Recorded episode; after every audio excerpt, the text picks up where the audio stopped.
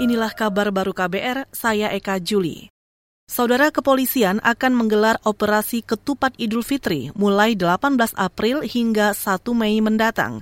Kapolri Listio Sigit Prabowo mengatakan operasi ketupat ini dilakukan untuk menciptakan rasa aman bagi masyarakat menjelang dan saat perayaan Idul Fitri. Kepolisian melaksanakan operasi ketupat yang akan kita laksanakan secara terpusat dan juga diikuti oleh seluruh wilayah mulai dari tanggal 18 sampai dengan tanggal 1 Mei.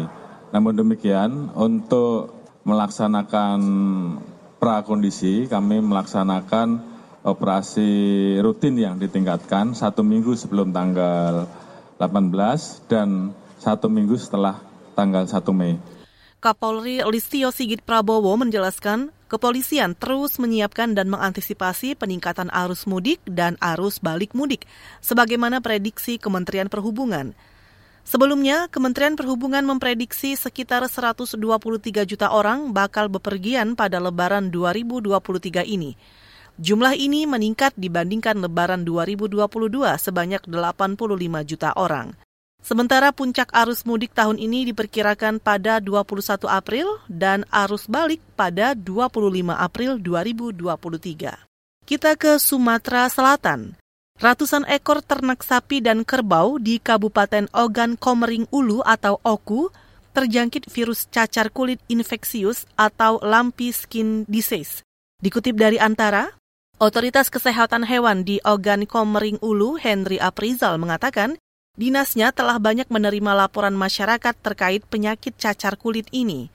Henry menjelaskan, wabah cacar kulit pada hewan ini umumnya menyerang hewan sapi dan kerbau. Penyakit pada hewan ini pertama kali dilaporkan di Zambia, Afrika pada 1929 dan terus menyebar di benua Afrika, Eropa, dan Asia.